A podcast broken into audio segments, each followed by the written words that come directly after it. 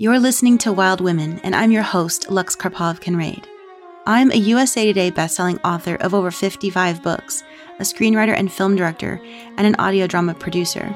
But in the early stages of my career, I was heavily involved in theater, writing about it and studying it at one of the best theater programs in the world, Sarah Lawrence College. My background and passion for all forms of storytelling has led to a variety of exciting projects, and for this evening's show, I'll be talking about one such upcoming project, a fantasy film being produced right here in Mendocino County. I'll also be interviewing a few of the extraordinary women who helped shape the Ukiah theater community. Our guests tonight include Evan Gaustad and Catrina Karpov from my upcoming film, The Silver Lady, Paulette Arnold, one of the founders of Ukiah's School of Performing Arts and Cultural Education, and Kate Magruder, one of the founders of Ukiah Players Theater. Our community has a rich tapestry of creative art, theater, dance, and so much more because of the people we're talking to this evening.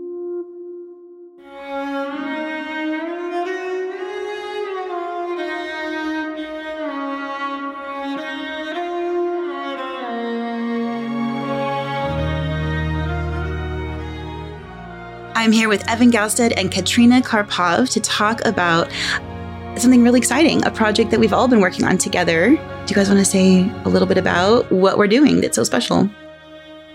Uh, yeah, we're we're working on a, a short film, um, but like a like a really awesome one.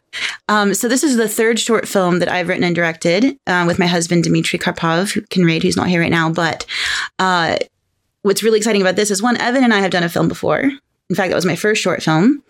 And that's kind of how we became really good friends. And it's finally almost getting done, The John Experiment.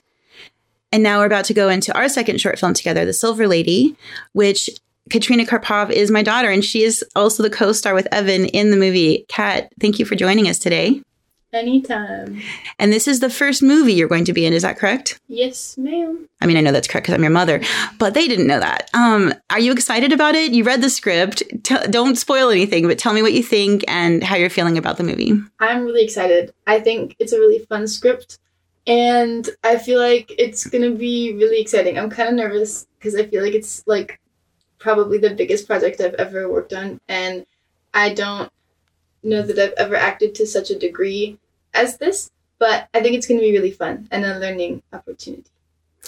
Yes, well, I know that you're going to be great because even just from rehearsals and stuff, you're you're really incredible. And Evan, you guys know each other. I think you've met once or twice before. A little bit. We do, we do. Can you tell me about your relationship? uh, is, I guess you're still kind of a student, but mostly an assistant in my uh, in my acting classes at the acting school where I work.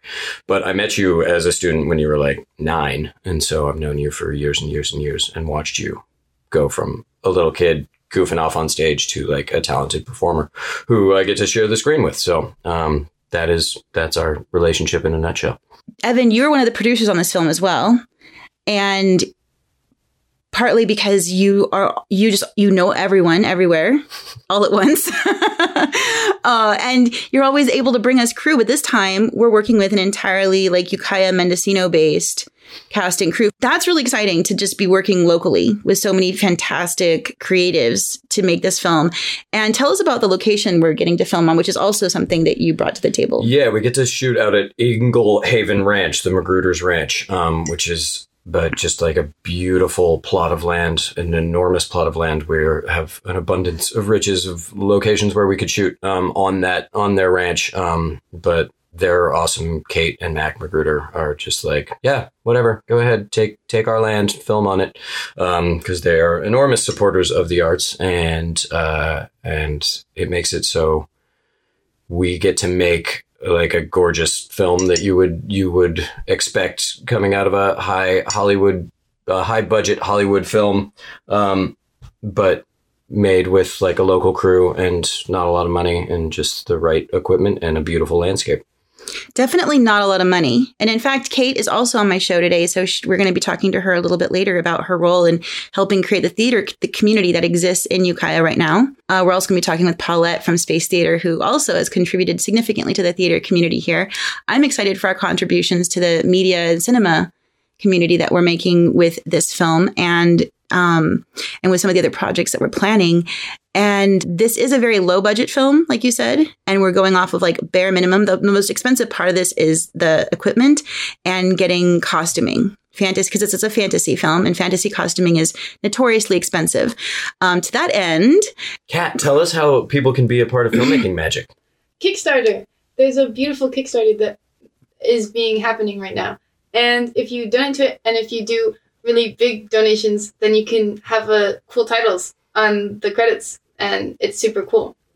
Yeah, you can either be a producer on this film by doing a lot of work like Evan's doing, or by giving a lot of money. So that, that's yeah, save yourself some time and give us all your money. And you'll be a producer on IMDb as well if you contribute at that level. And you can find that it's the Silver Lady movie. And if you go to any, if you go to Instagram, the at Silver Lady, at the Silver Lady movie is our Instagram handle. You can find out more about it on our website at readkk.com, R E A D K K.com, or you can search for the Silver Lady on the Kickstarter. Kat, do you want to talk about the themes of this movie and why you feel like maybe they are important for people today and how it'll impact people who hear it, watch it? I think that the theme is definitely like hope in the face of kind of dark things. And it goes a little bit into just girls and like their struggles because, well, my character is a girl who struggles anyways but um, i think it's nice because i know that a lot of people think that it's like oh the next generation will fix everything but they aren't going to because the next generation turns into the current generation who doesn't do anything. So it's like everyone kind of has to put it on themselves to change stuff because if everyone thinks oh like someone else will do it then no one will do it. And i feel like that's a pretty important thing and just a little bit touched on in the movie when we wrote this script, we wrote it knowing that you two would be the leads in it. And Kat, your character um, was really inspired by you as a person as well, in the sense that she believes in the change that she can make in this in this film. Um, she believes in the magic that can make that change, but the magic is really her, her belief, her her hope, her perseverance in the face of all the struggles that she goes through. And we felt when we were writing it like one that's a message that we all need right now given how bleak and dark things can be for a lot of people right now and just, you know, all the unprecedented everythings that our world has gone through in recent years. But also the inspiration for you you you are that character in so many ways in terms of how you live your life you do you want to talk about some of the volunteer work you do in Ukiah and some of the ways that you're trying to make change right now as a teenage girl who and teenage girls are often not listened to or respected in society teenage movies films for teenage girls books for teenage girls if you write or produce anything for teenage girls, it's really kind of shallow. Sh- well, well, shallow, or it's not given the significance it should get, be given. It's not taken seriously. But teenage girls throughout history have always made big, big changes. In fact, teenage girls are like Shakespeare's main use of, of new words and new language. They help shape so much of language. So, what are some of the things you're doing in our community right now that you feel like your character would really approve of? I work with harm reduction in Mendocino County, which is basically just trying to, because we have uh, a lot of issues with substance abuse and stuff like that. And so I work trying to kind of limit the effect that it can have, especially on young people. Like the vape industry and stuff like that is really affecting kids. And I would love if that was not affecting them as much. And I also do restorative justice. So young kids, people under 18 who have a misdemeanor can come through my our program and kind of get a better system than the general judicial system.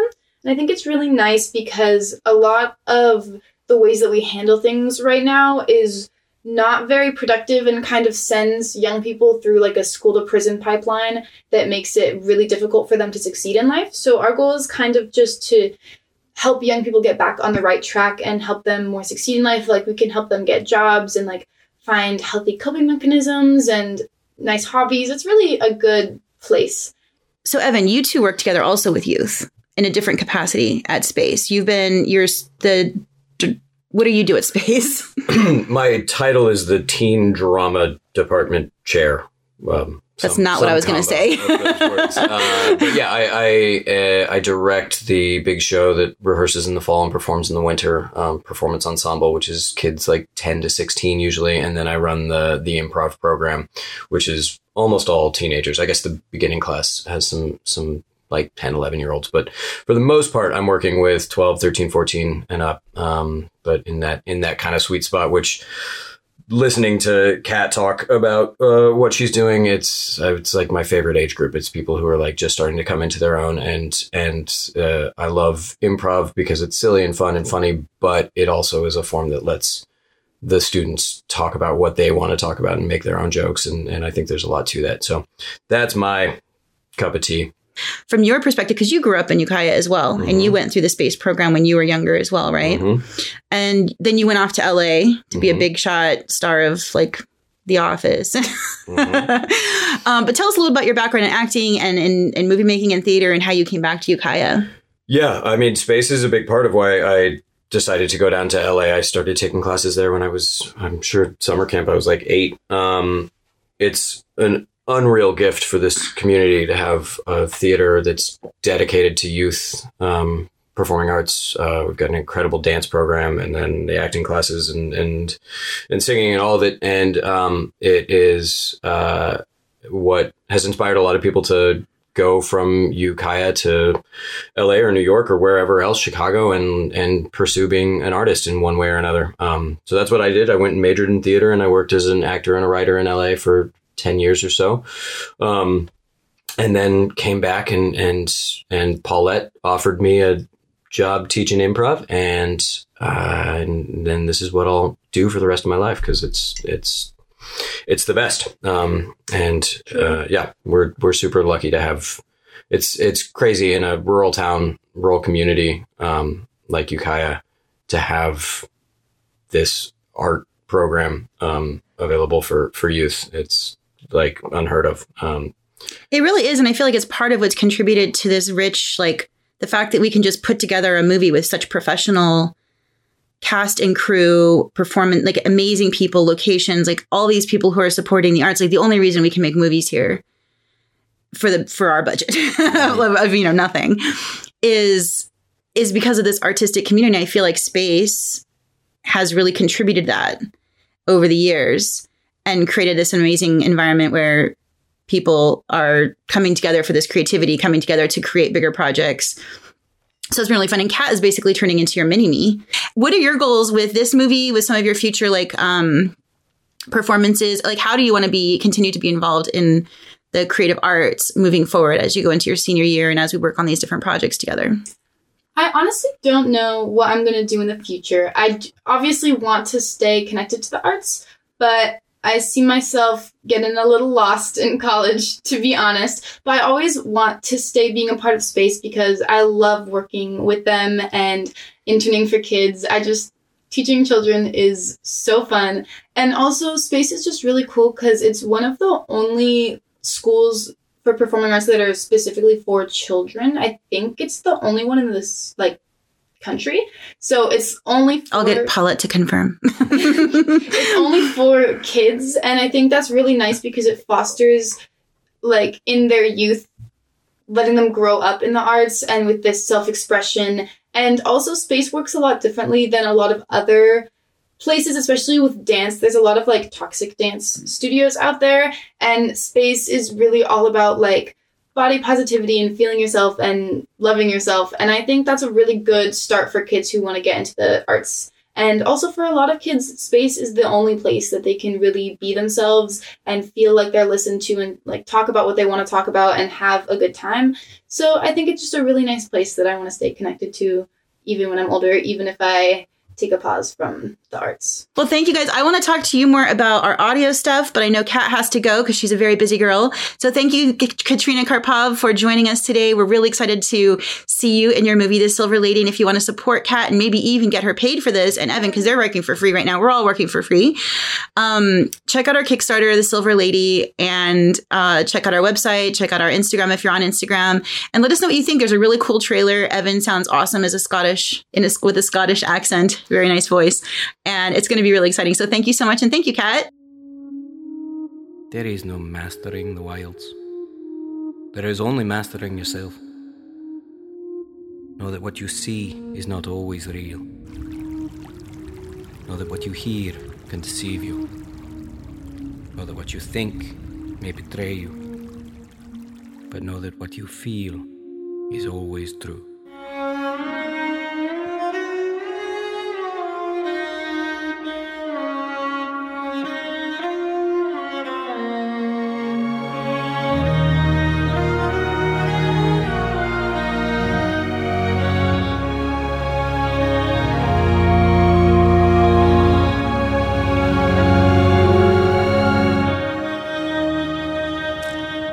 Listening to Wild Women on KZYX. I'm your host, Lux Karpov Kinrade, and that was the audio version of the trailer for my new short film, The Silver Lady. Uh, this is a film that we are crowdfunding through Kickstarter right now. It'll be produced and, filmed entirely in Mendocino County. We were just talking with Evan Gaustad and Catrina Karpov about their role in the movie. And the music in the trailer that you listened to is composed by my husband, who is also my co-writer and co-director, Dmitry Karpov Kinrade. You can find his music on any platform you listen to music under Karpov Kinrade. You can also visit our website for more information about the Kickstarter, about his music, and about our books and other projects that we're working on at readkk.com. Well, Kat has left for school, but I'm still here with Evan Gaustad to kind of finish up our interview because there's too many creative things happening to fit it all in a tiny, tiny amount of time. So we talked about our movie. We talked about your your work with Space Theater and with my kid, um, but we also have audio dramas coming out soon, and we're working on it. Do you want to talk a little bit about what an audio drama is and what what we're doing?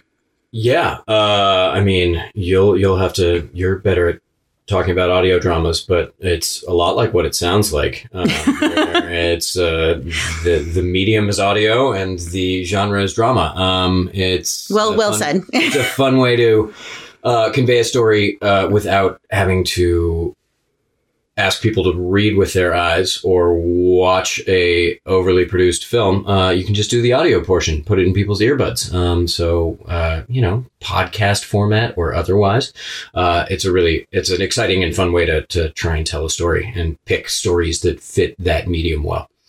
Yes, and we're I've been like researching audio dramas for the last I don't know how when did I start talking about this about a year ago. Mm-hmm. Um, just kind of seeing what's out there. It's a really it's a growing industry. I obviously regular pod, nonfiction podcasts have been popular for a long time, but fiction podcasts or audio dramas, depending on what you call them, uh, I mean.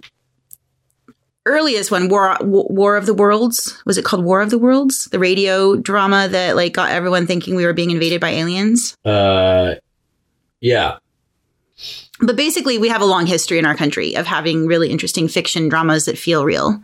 In more recent times, what I'm seeing is a lot of styles where, you know, you have your audiobooks, which is just a narrator reading the book. You have what I'm seeing now is like a more immersive audiobook where you might have some sound effects or you might have a male POV done by a male or the dialogue done by female and male actor. And then you have these more like immersive fiction dramas, audio dramas where it really is like watching a TV show without the visual part.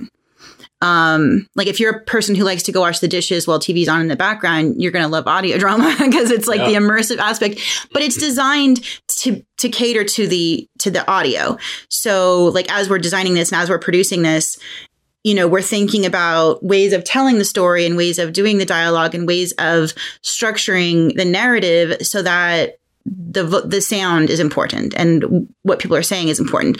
I'm not going to write a script with like and then we see all these things for you know Mhm. 20 pages and no one speaks because that's not going to be a very exciting audio drama. no, But it incor- I really love one of the things that I've discovered in the, this process of researching is how much I really enjoy doing audio design. It's so fun to like think about okay, they're walking, so I need these two footsteps, and I need a car door to open, and I need you know all this stuff, and then having you come over to um, so. We have a new audio drama coming out eventually. We, we're wrapping up um, episode one, and we're going to be doing this on Substack and Patreon, and also just putting it out on the podcast formats once we have more episodes ready.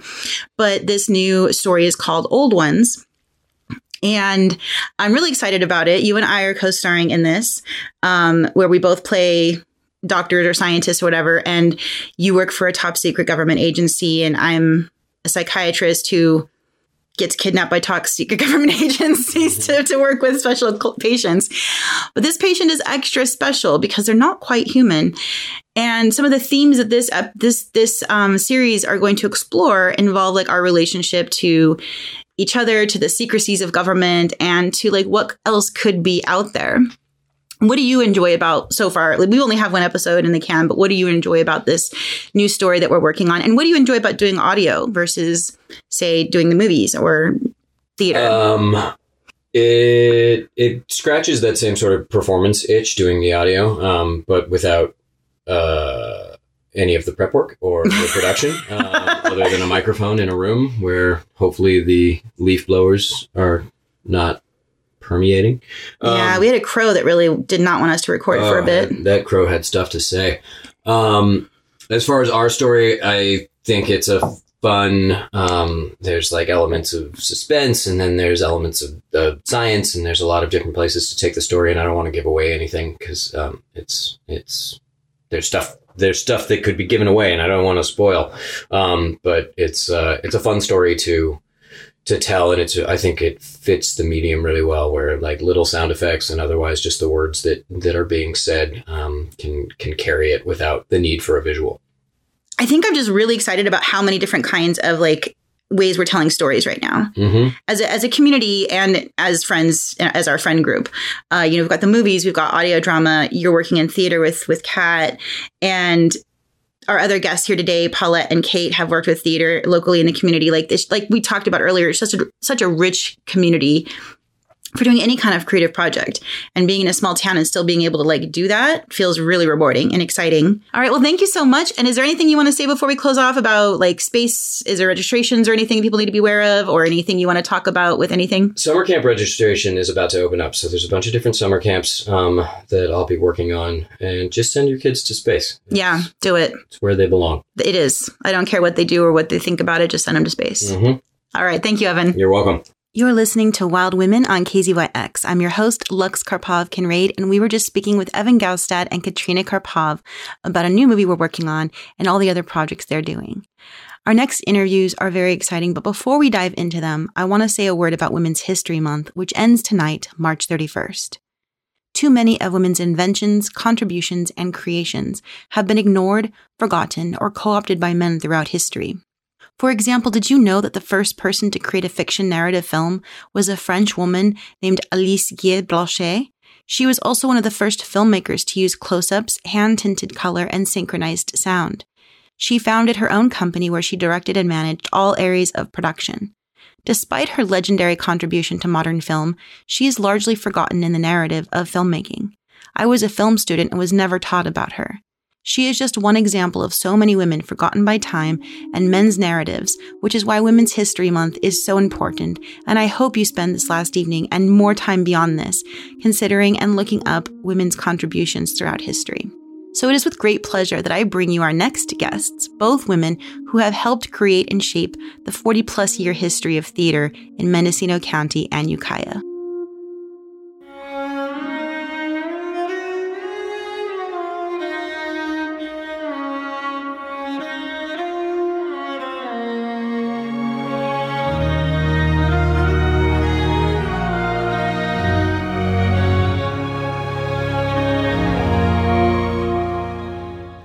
With Paula Arnold to discuss theater in Ukiah and the role that you, the significant role that you've played in helping shape the culture of theater in our little town. Thank you so much for joining me on Wild Women today. You're welcome, Lux. Thank you for inviting me. I'm, it's one of my favorite topics. Uh, to start with, let's talk about your role in Ukiah and your role with Space Theater. Do you want to talk about the Space Theater program and Sure, how that got started? absolutely. Um, well, SPACE stands for School of Performing Arts and Cultural Education, and and was was a program first of all um, that we formed seminally in 1989 um, as Performing Arts Summer Camp at the Ukiah Playhouse, and Kate Magruder was part of that triumvirate. Triumvirate, the three of us. Um, said it's time that we offer something for children. We'd all been involved, Kate in theater, me, me and Laurel primarily in dance for um, young people, and um, Kate had a daughter, Grace, who's an adult now and a teacher at Space and other places, um, that she wanted to be able to do a performance with. So we hatched this idea of doing a four week summer camp. Um, and the Playhouse was available. And we decided, well, we can write a play. So we did. And we chose a bunch of songs that were our favorites and structured scenes around those um, and took off from there. The first summer was 1989, was sold out, and every subsequent summer um, to the extent we finally ended up writing a play about how hard it was to get into summer camp. oh, that's fun. yeah. um, and so after working together in the summer, Laurel and I each had our own separate programs. Kate was really, you know, she was busy at, at Players. I had developed a creative movement program and had also started teaching acting class for children. Um, I had about 100 students, and Laurel had a dance program for starting with six or seven year olds. So she picked them up after they graduated from me. And similarly, she had about 100 students. And we realized that we were only serving the rich kids, Mm. the, the professionals whose children could they could afford to pay for their children. And that wasn't satisfying. We didn't want to turn anybody away. So we said, well, we'll have to start a nonprofit. And I had experience in that. And Jim Beatty, who was my teaching partner and dance colleague at the time, was an experienced accountant. So he was really instrumental in, in guiding us through that process, along with Marianne Vilwalk, who was the first president of our board, and she's an attorney. So we put the paperwork together, and by 19, the fall of 1995, we incorporated as School of Performing Arts. And what that allowed us to do was to solicit donations from individuals, from businesses, um, to apply for grants. You know, to, it opened up a whole world of funding. We pretty quickly grew from our 200 students. You know, we, we our students followed us, Laurel and me, into the program, and then within a few years, um, we were up to six, seven, eight hundred students. It pretty much depended on um, the spaces we could locate and the teachers that we could identify to offer things. Um, we had a really good relationship still with Ukiah players. Continued to have the summer camp there then expanded that to a relationship with Mendocino College and eventually moved summer camp over to the college, which was amazing because then we had you know a real dance studio, a real art studio, a real stage, a Mhm. bigger you know because we had 70 kids usually in that program. Um, so we were always about building those relationships with Mhm. other organizations. Um, so that was 1995. In 1999, the Catholic Church had finished building its new sanctuary and facility down on South Oak Street, South Dora. And they were moving and they were selling that building. And a citizens committee formed because they could not imagine having that building torn down. So a citizens committee formed to protest the demolition permit and sued the city and went into negotiation, went into arbitration. Wow. And again, Marianne was a really huge player in that. Martin Bradley was also um, big on that committee. Judy Pruden, who was a, a count city council member, and the literally the last day of the settlement conference, there was a bulldozer idling Oh my gosh. on Bush Street, ready to knock it down. So miraculously, a benefactor came forward and said, "If I give Space the money, will you buy that building and save it?" Hmm. Because we didn't have a home. We Right. Were, we were teaching in Saturday afternoon club and the Methodist just bouncing Church. around. right?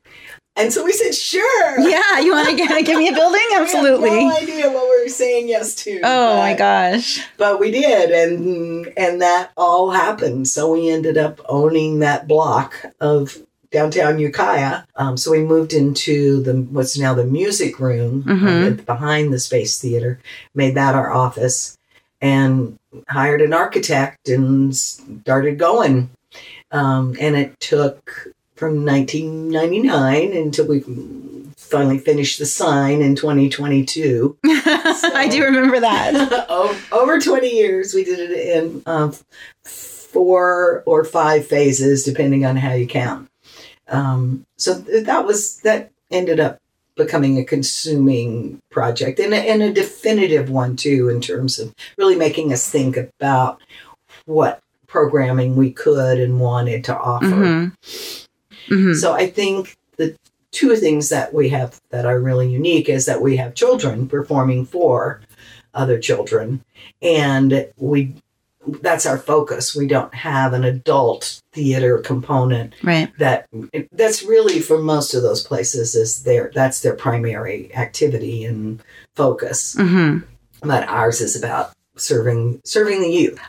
I just know for us personally, it's been hugely impactful to have our kids in this place that is safe, that is creative, that is conducive to their needs, and and any anything you know, kids go through things throughout their lives, and anytime our kids have been going through stuff, I know that the staff at Space has been available for talking things through, for problem solving, for helping support our family and our kids in whatever way, and all the ups and downs that we've had over the years since we've been here.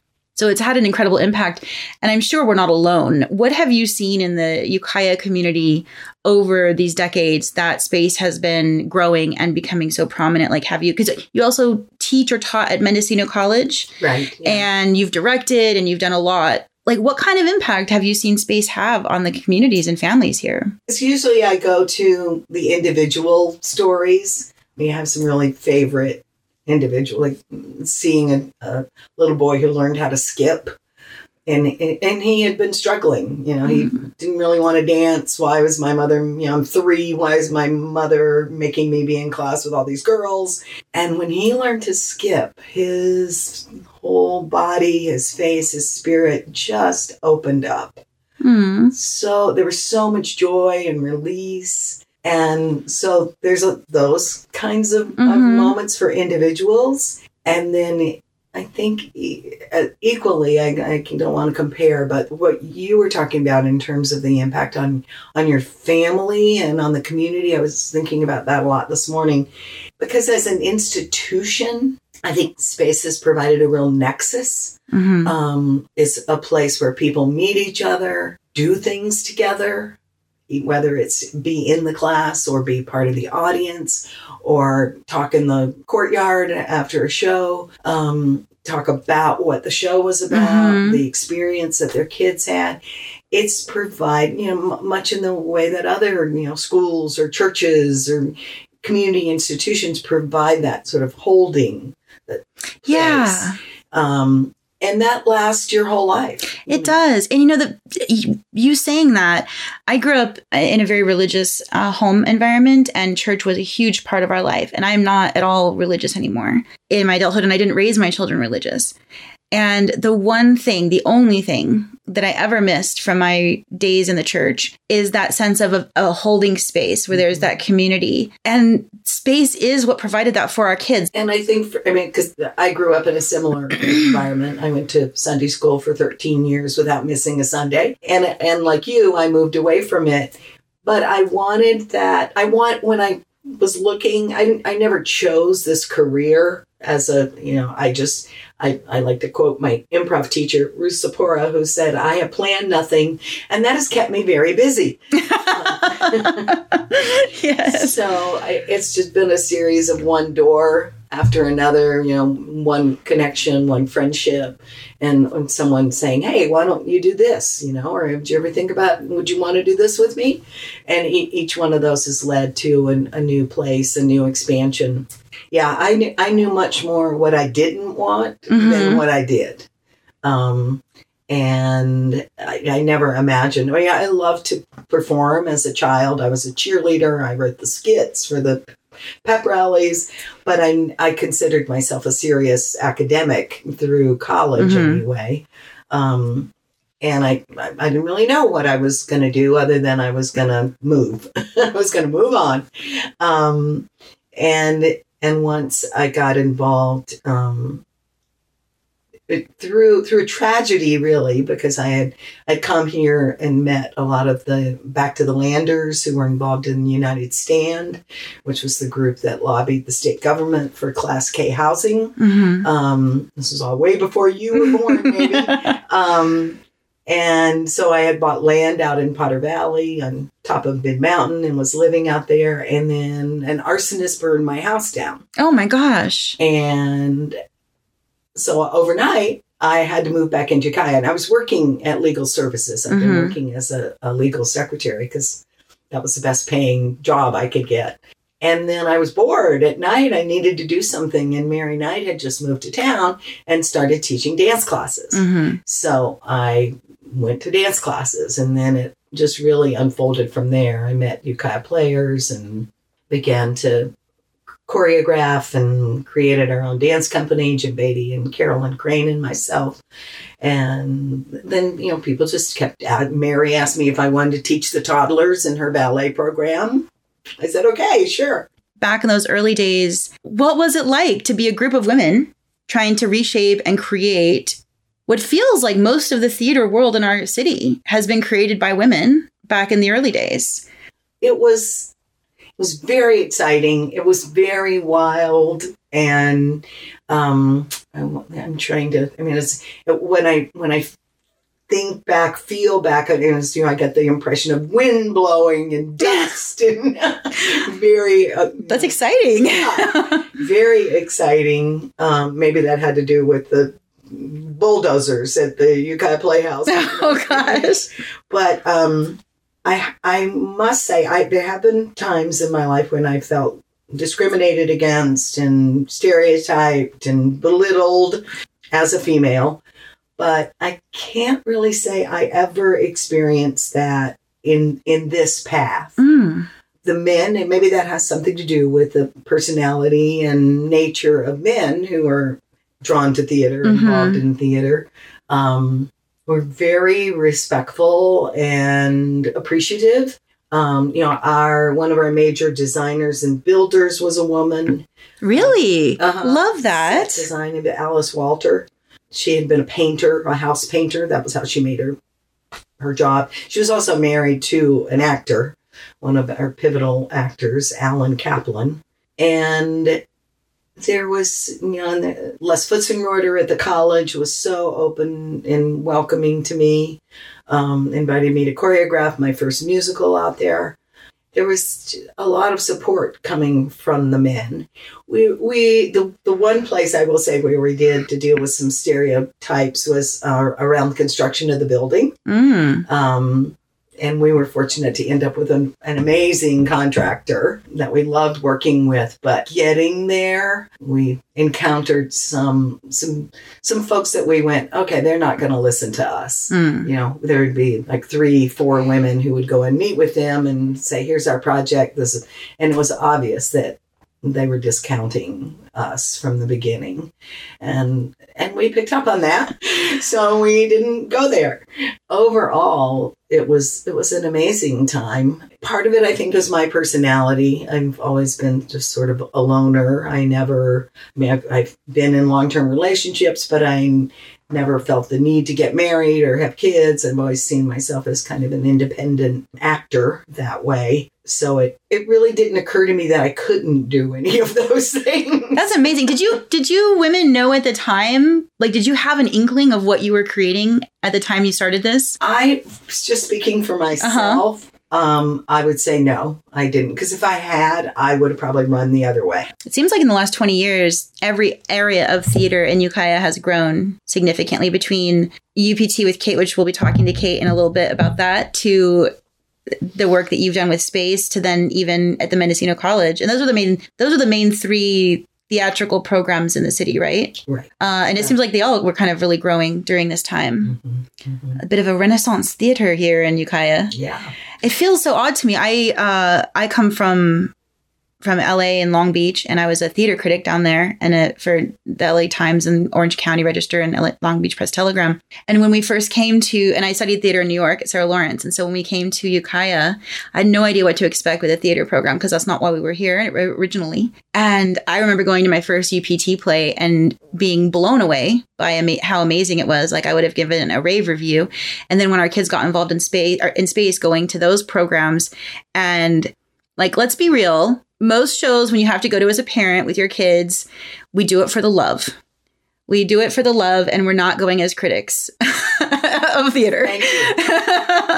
but I will say, space has blown my mind because I know that the goal, because we talked about this when we first enrolled our kids, the goal was not to create a brilliant production. The goal is to give the kids an opportunity to have fun, to play with theater and dance and music and and to enjoy themselves and to express themselves. Am i getting that? Is that absolutely. And so it wasn't about like let's you must have talked to me. But i think we did. I did. I think I, that was one of our first conversations i think in fact. And so that's what i was expecting when going to the shows. I'm like my kids are having fun. But also dang you put on amazing shows. And now at this point, with my kid being in the Hanging Chads improv group, which I think my kids helped name in the early conceptions of the group, like I look forward to it. I would go to these shows even if I didn't have a kid in the show because they are so entertaining. So, some like, you know, you really kind of crack the code of finding that sweet spot between kids are having fun and learning and growing and being fulfilled and parents are actually being entertained. Yeah. That's a that's a magic right there. Yeah. And I I look back on two big contributing factors to that. Um, one is the the caliber of artists at Ukiah Players Theater. Those that founding group mm-hmm. of people were you know theater. They had masters in theater. They had you know years of experience in Chicago, and they had they were part packed part of Back to the Land movement. They were here mm-hmm. because mm-hmm. they were leaving that urban environment, and but they brought all those skills and that awareness with them. Mm-hmm. we used to spend hours at UPT. Kate can tell you about this on the play select committee, reading plays and proing and conning them. You know, what's going to work? What can we do? Um, and then the college faculty also brought that same high level of, of experience and training. Um, and that it was always important to me. I mean, that we give the kids the most beautiful frame mm-hmm. for what they do. We give them good costumes. We give them a beautiful set. We give them accomplished musicians. And now a state of the art theater that is just incredible. We to because then they rise mm-hmm. to that level. They do. They do. I have seen it over the years. It's they, been amazing. They say, "Oh, okay, you're serious. This lady's serious," and it works. It it works. You've created something magical, something that's going to live on, I think, forever in this community. I hope so. And it's bringing kids back. I know Evan came back because of space after being in LA. We had talked about that with him earlier. Mm-hmm. Is there anything else before we wrap up that you'd like to say about your experience in this, or the theater life in Ukiah, or you know? Anything? I have immense gratitude for landing here. That's really, when I look back on this whole last 40 years. Because you came from a little town in North Carolina. Little town in North Carolina. Never, you know, done any serious theater. Went to my first classical violin concert when I was a junior in high school. Um, just had no real support or encouragement for that choosing that path. And I just feel immensely fortunate that I landed here and in the time and the place with all these other amazing people um, and was welcomed and, and encouraged and just immensely grateful that this is what I, I got to do with my life. Well, I think you, we are all immensely grateful that you got to do this with your life because I, you know, our lives, our kids' lives wouldn't be the same without you and without space. So thank you so much thank for being on my show and for spending your life creating something so incredibly important in our community. Thank you.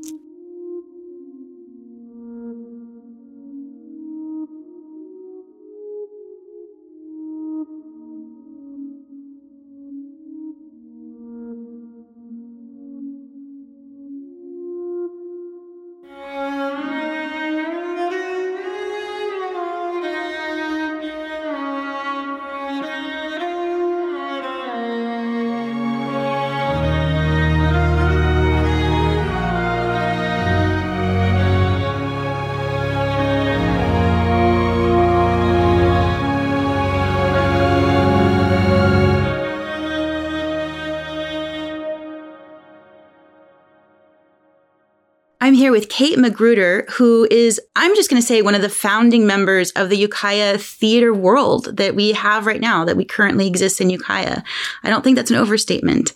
Can you tell us a little about your role in starting uh, Ukiah Players Theater, and I know that that we've already interviewed Paulette, and that led to like Paulette and you working together to help her move into children's theater, and then that kind of like led to just everything kind of expanded from this. You want to talk a little bit about that? It was a remarkable time. It was um, 1977 in Ukiah. I had, I was, as Paulette was part of the Back to the Land movement. We we many many people thousands of people came here in the in the early 70s mid 70s looking for really looking for a simpler life getting out of the cities getting out of the sense of a material world and uh, and life that that didn't make sense to a lot of us. So we didn't even know what we were coming for except for change and country and a chance to be in nature and I ended up on Greenfield Ranch buying a piece of property with a partner at the time, sight unseen. And so it was very exciting and we built a little cabin and but I knew pretty early on that I couldn't do what I needed to do and I didn't know what I needed to do yet but I couldn't do it on Greenfield. It was it was too circumscribed. It was it was not the the garden literally for me. Pretty soon actually uh, in on Greenfield I was reading a I didn't know what I was doing there. And I was reading a Mendocino Grapevine, which was a grand weekly newspaper at the time. It was just really the best of the best.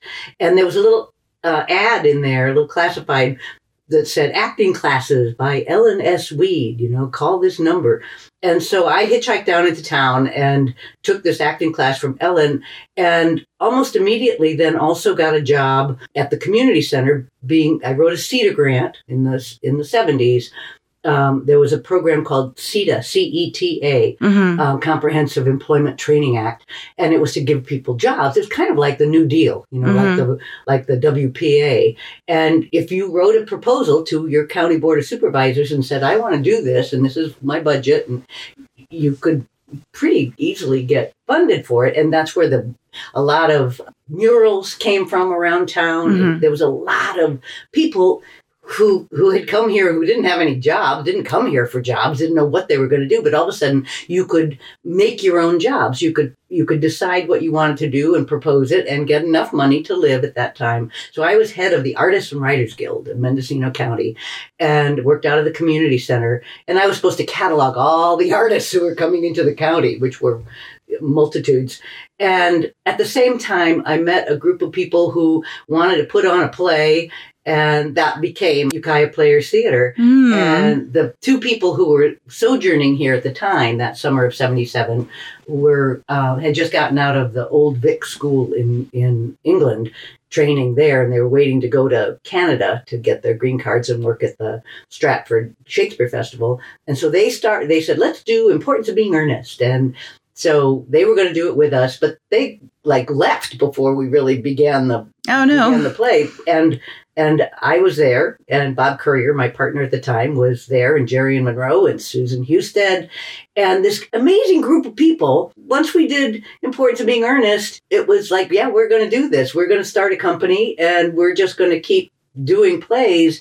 And we did for several years in the little clubhouse at the city park, the golf course clubhouse, mm-hmm. tiny little stamp, you know, postage stamp size uh, stage. And the the community was so hungry for theater yeah you know, for for culture because there hadn't been there'd been little theater groups you know over the years but this was an unusual combination of people most of whom who had been trained mm-hmm. in theater who came from different spots in the country but with training and with background and you know and and the the collective power of that was was quite you know extraordinary. There were dozens and dozens of people here at the time, young people um, who had theater background who wanted you know who didn't also have children yet or mm-hmm. you know families or a big job and the community really wanted us to have a theater. So they began really supporting us having a place of our own. And five years after we started um, we built Ukiah Players Theater. The, So you built it from scratch. yeah, the we had we appealed to the um, city council of Ukiah for a piece of land across from the high school um, that was being used at that point for a dump, kind of Oh. and and we said could we build there and you know we eventually got a, a lease for a dollar a year you know for 30 years Mhm. with the opportunity, opportunity to you know um, extend it.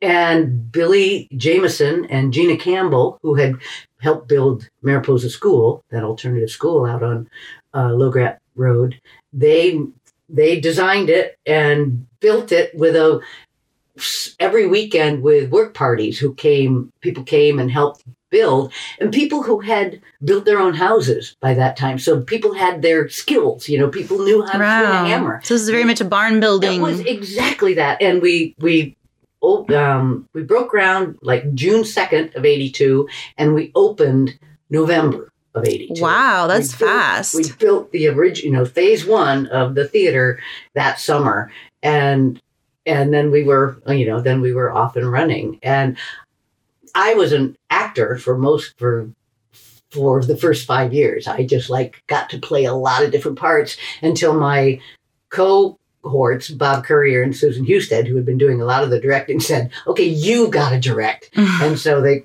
kind of i was terrified and but they pushed me into it it's like everybody has to do everything that Mhm. was the you know you have to run the lights you have to stage manage you have to you have to be able to do everything you know you have to sell the tickets you have to and um, so this was my turn to direct and i really loved it i did rosencrantz and guildenstern I Mm. that wonderful tom stoppard play yeah. and uh, and so from then on, I was a director, you know, as well as an actor and um, a teacher and a writer, and and eventually, and and Paulette was was part of that, and uh, Jim Beatty was part of that, and I mean, a lot of people Mhm. were part of that. That's what it was really. it feels really very fun. community. It was so fun because they were it, it took all of us to do it. You know, we Mhm. were in this tiny little theater and there were probably like seven of us on payroll, you know, like Mhm. five dollars an hour and you know, and just working for basically nothing. But the the the collective power of that and and you know creativity of that was really unstoppable for many many many many years until people you know began to have families and you know they couldn't they couldn't just run a light booth you know they couldn't run Mhm. the lights every weekend you know for a month and right. you know they just couldn't and so things had to change things developed but um, out of that came you know we were paulette and laurel near and i did the performing arts summer camp at the playhouse and Mhm. started that in 1989 and then in by 10 years that had that had moved to the college. And then then they decided to do space themselves. Yeah. To do that. Yeah. Yeah, it just sounds like you you you know you and your friends really like planted this seed that just kept growing and it was like everyone just planting their own seeds and all of a sudden there's this forest of like really amazing it was it was Theater like that. It arts. was interesting, and uh, it was that that summer of '77. It wasn't exactly. It was like a little bit in '76, maybe a little bit in early '78. But there, Willits Community Theater, Ukiah Players Theater, Mendocino Theater Company, Gloriana Theater Company. They all boom sprang into life right around that same time, like within you know within twelve months of each other. oh wow. And they're all still going. They're all still alive, which is an amazing thing for a little rural county, you know, as big and sprawling as this is, with you know, the economics is, you know, variable. But there was, there was, there's just, it's the, it's the spirit. I think it's the spirit of the people who want to, who want to uh, express themselves through that form, and then the spirit of the community who's thirsty for it, who's really hungry for it. But you know, deal with it ourselves actively right now while we're still healthy and you know and we're not caught up with raising little children and you know having jobs and Yeah, that takes a lot- time takes a lot of time yeah and now you live on a beautiful 2500 acre ranch Yeah. that mm-hmm. you we talked to evan earlier today or earlier in the episode about how we're filming a movie on your property and it's not the first one No. that i know evan's done another one right, at your right. property and our daughter martha has made films at the property Oh, that's too. amazing. I mean, it's such a gorgeous space. yeah Is it exciting to know that even where you live gets to contribute to like the creative mediums and, and telling Yeah. new stories. It's always felt that way to me. I I I'm, I met my husband Mac Magruder back in '78, and we um, we've been together ever since. And ever since I set foot on that ranch um, in Potter Valley, there's been a really strong message, kind of a pull to have more people there to be inspired by it basically you know to the just the mental health of walking up that range, oh it's stunning you know, and you know it's it's it's important for your soul and you know i can only think that that's you know the the the native people who lived there for thousands and thousands and thousands of years you know and extended families and mm-hmm. that that that has you know really contributed to the you know to the the the feel of the, space. the space. feel of the place and the the the energy field. Mhm. the energy field of the place. Yeah i mean i think that our energies definitely contr- like mix with earth it's and asking, uh, it's yeah. asking for you to be there. It's asking for you to i mean you know, i definitely felt that when we went and- out there. Yeah and to you know to to to you know, treat it you know as a sacred place. And mac's sister helen who grew up there with mac um and mac's parents grew up there and Oh, so this is very far in- up go- yeah this is the sixth generation now Wow. on the ranch um, but mac's sister helen had a camp there summer camp uh, horse camp and then when i met mac i started doing theater there too so it was like a horse and drama camp for 10 years she did there that and then from 2013 until 2017 i worked with jenny peterman at upt who was who had kind of taken over the the helm from me. Um, and we did a, a musical theater camp at at the ranch. And it just i mean you could just you know you can see by the young people when they're there. It's just like how how exciting and how um, nurturing it is that environment. But also the giving back in that creative way was really really fun to be a part of. Well, thank you so much. Your influence and role in just creating and inspiring and nurturing the arts in so many ways in Mendocino County and Ukiah uh, have changed. I think the the landscape of, of our culture in I this think so. area. we were very lucky we were very lucky to be pulled here you know like a vortex you know, and said this is where you're supposed to do it right. you know you're not supposed to be in la and you're not supposed to be in new york and you're you know i just knew that i knew that Mhm. as a young person that that was the wrong environment for me but i didn't know where i was supposed to be and i tumbled into it I really I think a lot of us tumbled into this area who weren't born and raised here. right really really lucky Yeah. Yeah. Well, thank you so much. Is there anything else you want to share about your future plans or what you're working on or uh, shows that people should check out check out right now? Well, there's a. I, I'm going to see once at the college on the Sunday matinee, but I hear wonderful, wonderful things about that. I've heard very, it's great. very exciting to me. And then Alice in Wonderland, uh, UPT is doing that in collaboration with the high school, and that's coming up, opening right after once closes. So that's a nice juxtaposition. And I mean, I'm just interested in in all the all the little pockets, and then you know, in the nuances of the creative arts that are happening here. It's very exciting. Well, thank you so much for joining us, and thank you again for letting us use your property to make Oh, sure. the Silver Lady. I can't wait to see how it turns out. Me too. Thanks. Thank you.